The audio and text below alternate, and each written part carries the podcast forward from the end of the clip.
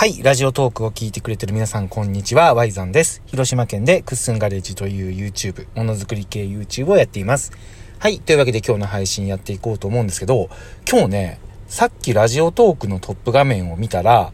注目の配信者という、おそらくこれはランキングですよね。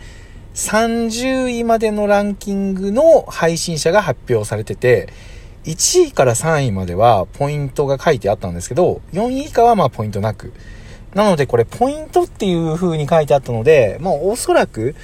ちょっと僕も情報を終えてなくて発表があったかどうかはまだはっきり分かってなくて申し訳ないんですけど、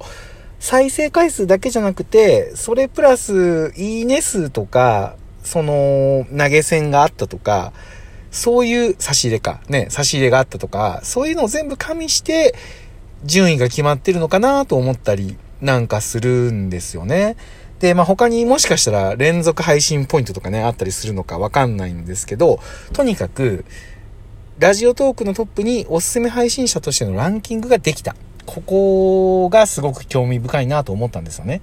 というのが、僕今年の4月だったかな。コロナ禍で緊急事態宣言が出てすぐぐらいだったと思うんですけど、ラジオトーク代表の井上さんとラジオトークについてを YouTube で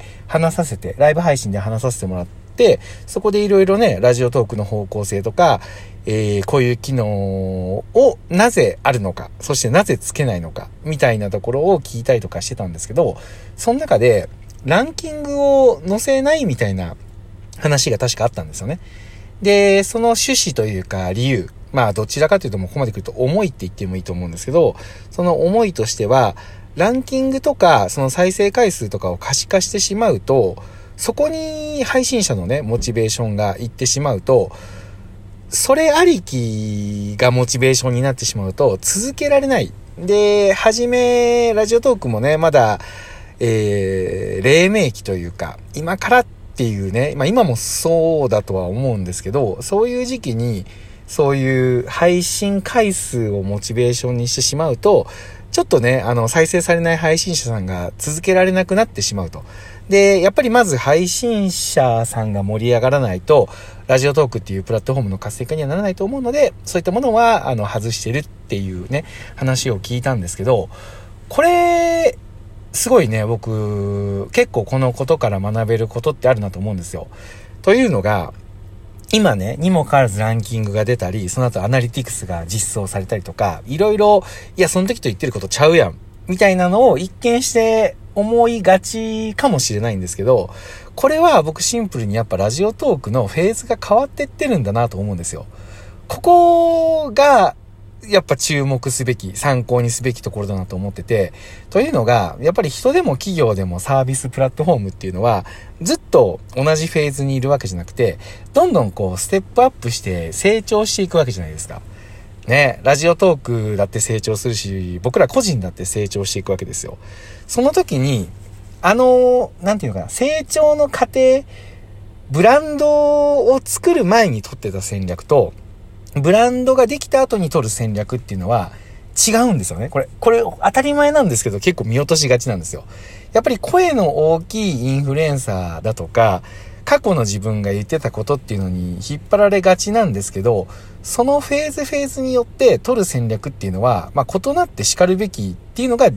まあ考えてみれば当たり前なんですけど、結構見落とされがちなのかなと思うんですよね。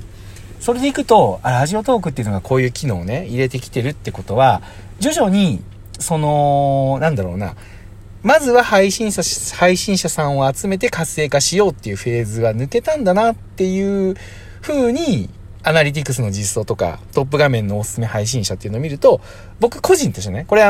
井上さんご本人に聞いたわけじゃないので、あくまで僕個人の解釈っていう前提ではあるけど、そういうところラジオトーク抜けてきたんだなっていうのを思いました。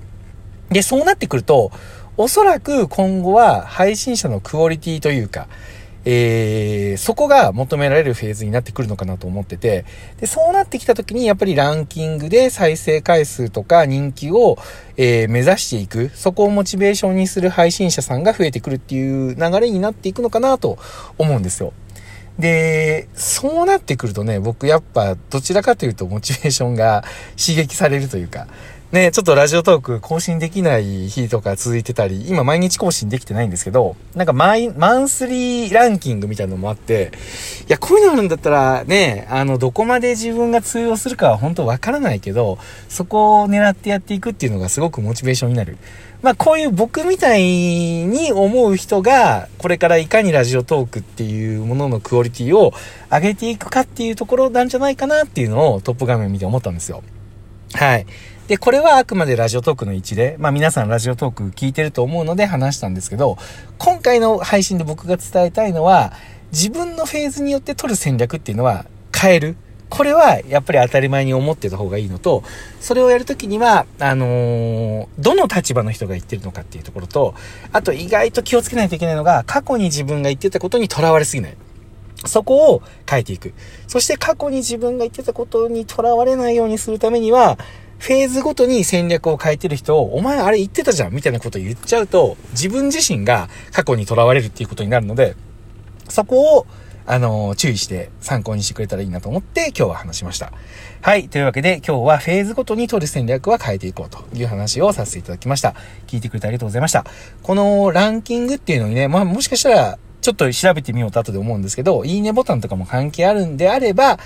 ちょっとね、話が参考になったなとか思ったら、少しでもね、いいねボタンを押してくれたら嬉しいなと思います。はい。というわけで今日の配信は以上になります。聞いてくれてありがとうございました。またよろしくお願いします。ワイザンでした。